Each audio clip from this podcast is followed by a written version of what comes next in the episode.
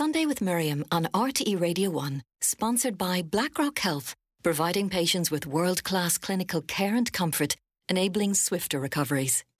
But first this morning, I'm joined by one of the most respected, razor-sharp voices in Britain.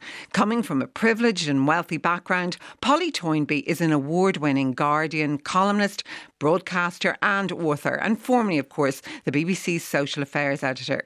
In her just-published memoir, An Uneasy Inheritance, she relates a really colourful and entertaining examination of her own family and asks for a truly honest conversation about the class system in Britain. And Polly joins me now. Good morning, Polly Toynbee. Good morning. Thanks so much for joining us. Listen, it's a great read. It's very enjoyable. Will you just tell people a little about your family and the world you were born into? Because I suppose, as you say yourself, it was a fairly privileged upbringing. Yes, my family for generations and generations has been highly educated professionals, writers, academics, professors, administrators, all in good, comfortable professional jobs. But what made them different and exceptional is that they were all on the left. They were all engaged in a perpetual battle against the forces of conservatism. But that always left them rather uncomfortable. That's why I called it uneasy inheritance, because they didn't know how to cope with being privileged, having nice, comfortable, good jobs, good standard of living, a comfortable life, but an uncomfortable conscience, and very aware of class privilege and a kind of awkwardness that was sometimes quite comic, and they dealt with it as best they could. But it's always that thing. If you're on the left and, you know, you're in a wealth middle class job, you're a hypocrite, you're a champagne socialist. And they found that, and I found that quite hard to cope with. And of course, your ancestral home was Castle Howard, that many people listening this morning will know from things like Bridgerton and Brideshead. Your father's fascinating. Your grandfather was the historian Arnold Toynbee. Your family is littered with Mitfords, Glen Connors, Howards and Bonham Carters. So it's not just an average privileged family, Polly. Sure it isn't. No, it isn't. I mean, it's true. There were all these connections, but it wasn't that kind of money. I mean, my great-great-grandmother, who was the sort of chatelaine of Castle Howard, she had 11 children. So there were an awful lot of descendants amongst them all. And, you know, my inheritance touches on all of that. But my immediate, you know, grandparents, parents were not kind of rich like that. It was comfortable, upper middle class, you could say, but it wasn't landed gentry, really. And these refinements become very important because people are incredibly aware of the small gradations of difference all the way through. I mean, I started off making a radio programme called The Class Ceiling, and I just stopped everybody everywhere in the street, asked everyone, tell me when you first became or when you have been aware of class, either feeling too posh or not posh enough. And I've yet to find anybody who can't come up with a story where class was an embarrassment for one reason or another, you know, either being put down by it or being embarrassed by it. And I think it really matters much more than writers normally acknowledge. It's tucked away. They don't discuss it very much because it is an embarrassment. It's still, Britain is incredibly class conscious, isn't it, Polly? And interestingly, it's almost like through the prism of your own family story, you examine the state of class in Britain.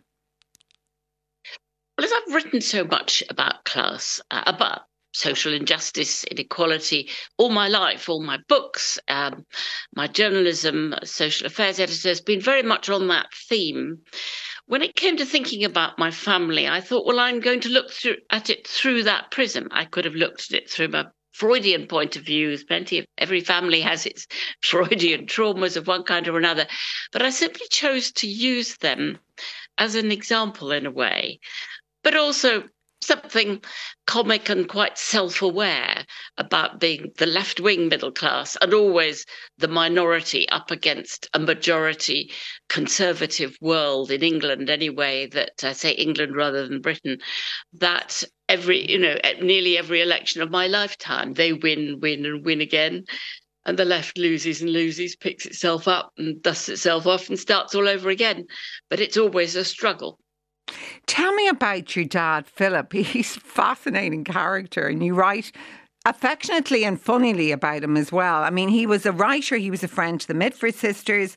He also had issues with alcohol. Tell me about him, and I suppose your relationship with him, Polly. Well, he was delightful and funny and clever and interesting, but also tempestuous and difficult. And he was a serious alcoholic. I mean, not a violent alcoholic, but just often drunk on almost any social occasion.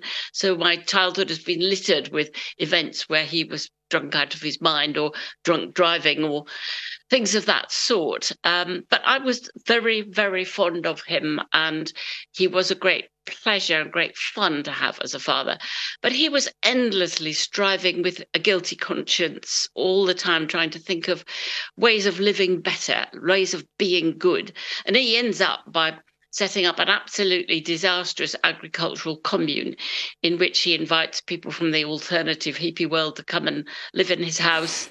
But none of them ever do any digging or any agriculture. He's left all of that himself. And of course, they run out of money and it all falls apart and is a disaster. But that was his attempt to try to put together his principles with the way he lived. It didn't work out too well. You also recount that when you were a child, I suppose, you were actually desperate to be friends with children who teased you for being Miss La-di-da. Tell me about that and when you became aware yourself that you were different because of your privilege.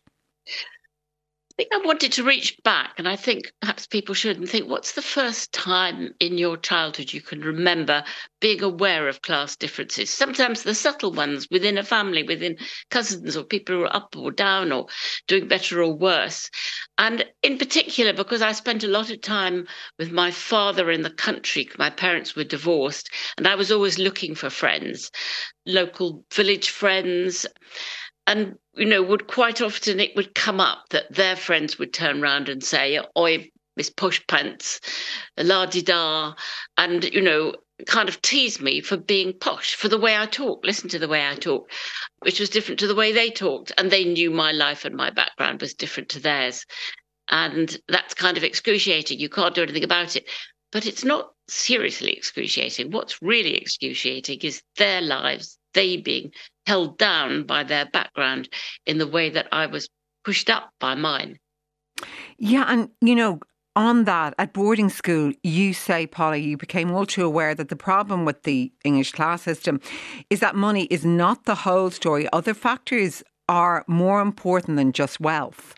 Oh, yes, indeed, because, once you get, after all, you're talking about a private boarding school, you're talking about 7% of the population. It's always minute, and actually boarding school even smaller. But within any group of people is what I wanted to say, and this was just the group that I happened to be brought, educated with, there are subtle gradations. And this, in that school, they divided people between the A stream and the B stream. And there was no doubt that the A stream were the children of professionals and the B stream, the children of trade and Bristol businessmen and farmers. And so subtle differences, even amongst the privileged. And I think that's true everywhere. You look at people who come from working class families, they will talk about the people next door being better or worse than them in some way or another. It's something that most families are aware of. And I think most children know within a school, within a short time, children know the child who hasn't got the dinner money, who hasn't got the right PE kit. They know which ones, and it's painful. You didn't do that well academically in school, but you make the point that you were probably afforded opportunities that you might not have been afforded had you not done well and come from a working class background. Tell me about that. Absolutely. I was very rebellious at school. I hated school. I fought against it. I failed the 11 plus, didn't get many O-levels until I then went to a comprehensive, which was a new comprehensive, where just wonderfully one particular teacher said, "Right, I'm going to get you into Oxford," which my parents thought was a comical idea at that stage. And he made me retake those O-levels, take A-levels, and I got a scholarship mostly off his tutoring. And this was terrific. And I wrote in the book that I afterwards wondered, well, is this because he knew about my background and must have thought, she comes from an intellectual family, there must be something in there somewhere. But I've been rather delighted since the book's been out, it's only been out a week. I've had some contact from people who were also taught by this teacher, mostly younger than me, I mean, other generations, who say he did that for them too, and they were from working class backgrounds. So I'm glad it wasn't just me that got picked out for special tutoring and for kind of recovery education, which I didn't deserve because I'd thrown away all these opportunities that most people don't have. Just another great teacher, actually, that obviously made a difference to you and those other children who've written to you. But then followed the Oxford Entrance Exam, which you say was designed to reward people of your background. How so? The Oxford Entrance Exam had a, I don't think it's like that now, it had a general paper. And the general paper had, I don't know, maybe about 40 questions. You could choose what essay you wanted to do. And the questions were wild, imaginative, peculiar, sometimes just one word. You could spin anything out of it you wanted. It was a paper that said, come on, show off to us, show us what you can do. It wasn't a paper like most exams that say, we're going to catch you out for what you can't do.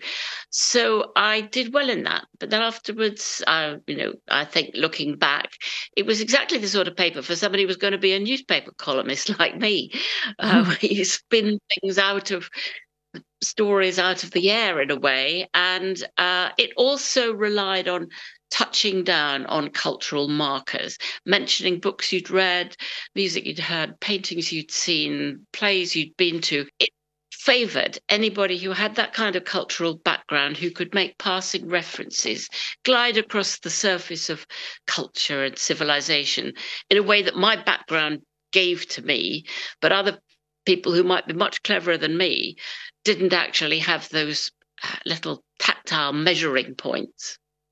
There's lots of great moments in your book, but tell us the one about the sight of a certain baby. Now, you tell a story in the book about you were very young, you were a teenager, you were very early pregnant, you did have an illegal abortion, but you say it was also impacted by the sighting of a certain baby. Who was that baby and how did you come to encounter him?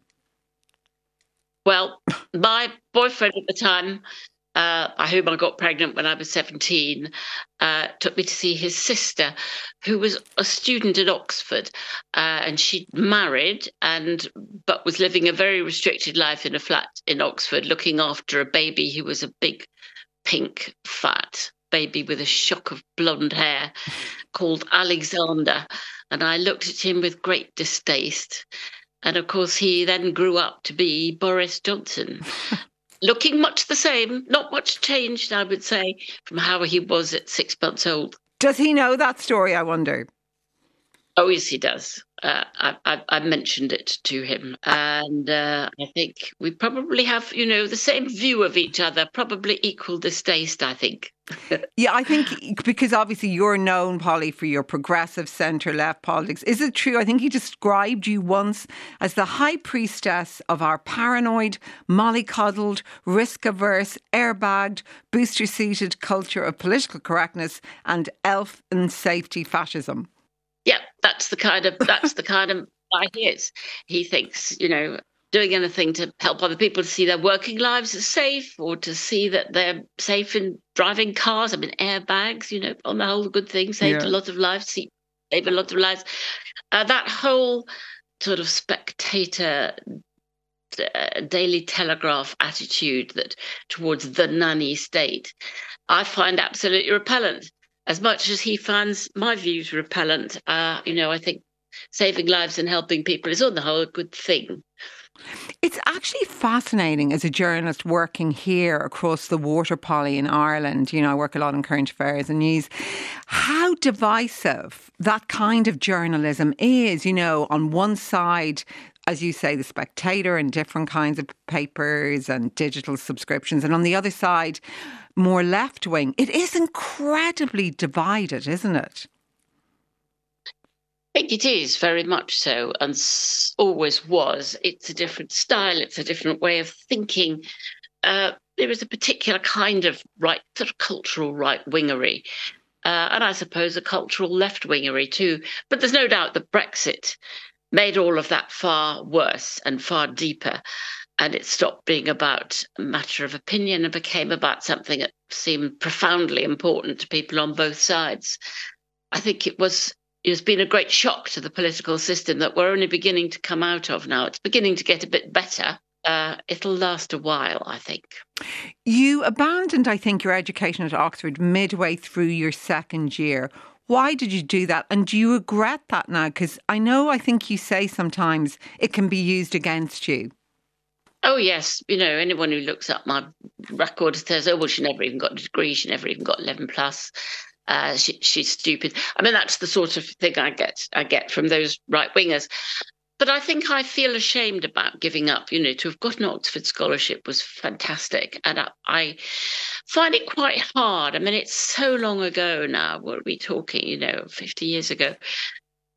To find, you rewrite your history all the time and the reasons for it. There were all sorts of reasons. Unhappy affair, never liked Oxford anyway. My family was imbued with Oxford. My grandfather, my great-grandfather was a Regius Professor of Greek. My grandfather, my great-aunts, they were all big Oxford academic figures. And I felt oppressed by the need to do very well. And I just always kicked against education, and I do regret it, and I am ashamed of it now.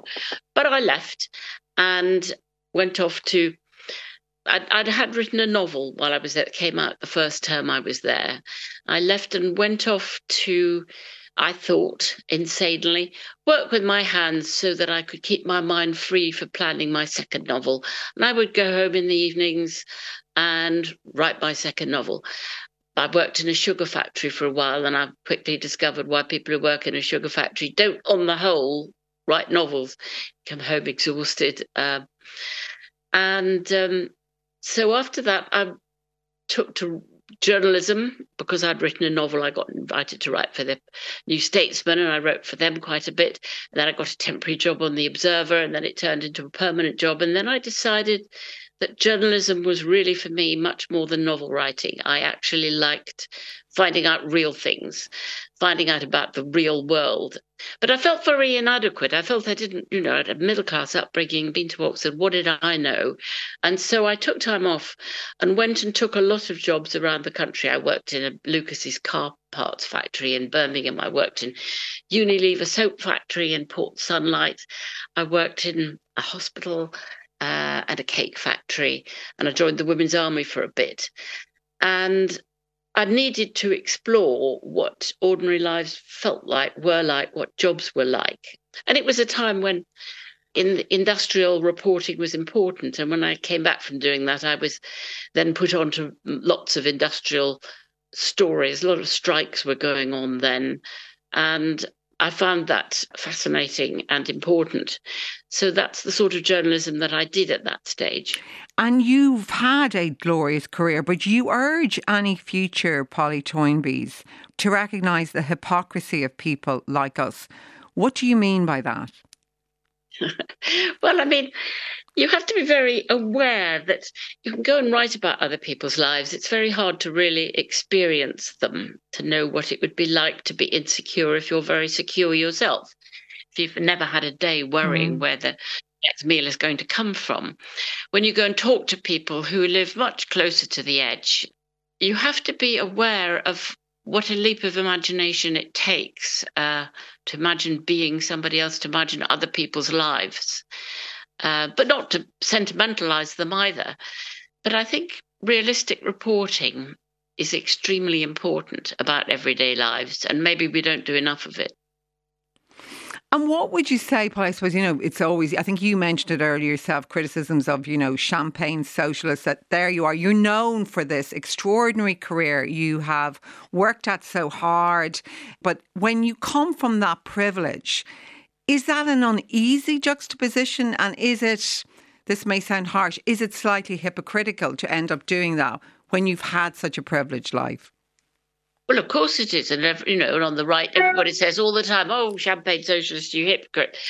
To which I end up in the book saying, OK, right. So is it better if you are a professional earning a decent, good professional salary, is it better than to be a Tory so that you can vote for and support holding on to what you've got? Is that somehow morally better than the embarrassments of being on the left and yet also being privileged? I think it's not better. I think it's worse. I've ended up with a focus group we did for a book we wrote called Unjust Rewards of people who were extremely well paid, I mean, up to 10 million a year, bankers, city lawyers, and questioning them about their attitudes. And it's quite plain that they are completely clueless and pretty much indifferent to how most people live. I mean, never mind the poor, but just to what's normal. When they put themselves on the scale of earnings, they put themselves somewhere in the middle, not in the top 0.1%. They don't really care and aren't interested. And then they said things like, well, if, you know, of course a nurse earns less than we do. A nurse, it's a vocation, and a nurse will have chosen that occupation. A nurse could have chosen to go into banking, which is, of course, ridiculous. So in the end, it's, you know, it's not great to be a progressive who is also in a comfortable professional job, but it's better than not caring at all. It's better than being a Tory. And also, I suppose, we're all aware we seem to live in an increasingly unequal world. And you have said, I think, over the course of your own lifetime, that social mobility has actually fallen into reverse, that the ladders are steeper, the inequality greater than when you started out writing. Do you really think it's more pronounced today than when you began, Polly? Well, I know I'm very shocked at this, but it is. And I've been reporting about this since the 80s. I mean, if you look at the Institute for Fiscal Studies or the Resolution Foundation and all the reports that they produce and the academic reports, they all say the same thing, that the history that I was taught, my O-levels, if you like, GCSE history, was a history of onward progress, Factory Acts, universal suffrage, more freedoms, better working conditions, and increasingly more equal pay, not equal, but the gap between the top and the bottom lessening until you get to the 1980s, when suddenly it explodes off in the opposite direction. The lid comes off the top of high earnings. It was the city's big bang and other things. Suddenly CEOs began earning unimaginable sums that weren't true in the 50s, 60s, 70s. The gap got very wide in the 1980s and has stayed that way ever since. Any move towards greater equality has fallen back, and there is not much sign of it getting better anytime in the near future. So social mobility has gone into reverse. Children are less likely now than their parents' or grandparents' generation to move up the social ladder in earnings or in lifetime wealth, owning homes, all of those things. Life is harder for them than it was for previous generations. And that's really depressing, because I'd always been educated in the idea of permanent progress. So you wonder how one can resolve this. And it's a reason, I suppose, disaffected communities, for instance, in the United States, you know, a lot of people voted for Donald Trump because they believed in some way that his message, he was going to make their lives better. But so how do we resolve this? How does one make this divide less? Well, America is the most unequal of all Western countries by far. And of course, the more unequal, the more unhappy and dissatisfied people there are, the more vulnerable that is to populism, of people offering cheap, easy solutions, of offering scapegoats, whether it's foreigners or whatever, so that they can hold power over the people who really need help of a very different kind or support. And I think that's a great danger, that if societies get too unequal, they're also vulnerable to demagogues of one kind or another. I think perhaps in this country, we had Brexit was an expression of that to some extent, that the people who are most strongly Brexit were the most disadvantaged, from left behind places, old mining and industrial areas, also people who were less likely to have an education, older, because the older you are, the less likely you are to be educated. I'd say the one good thing about progress is that each generation is getting more educated than the last. And in that, you have to put your hope that people will get better at seeing what's really going to make a better society, as opposed to succumbing to, you know, in this country, oddly enough, you know, 5 Etonian prime ministers since the war, Tories winning over and over again, and they only win because they get enough working class votes to support them. Maybe we're getting to an end of that. Look, it's a fabulous book. And Andrew Marr from the BBC, I thought he gave a great description. He says it's funny, moving and crammed with extraordinary stories. The best and least hypocritical book about class I've ever read. The book is called An Uneasy Inheritance. My Family and Other Radicals is published by Atlantic Books. It's available now. It's a great read. Polly Toynbee, thank you for taking the time to speak to me today about your memoir. Thank you very much.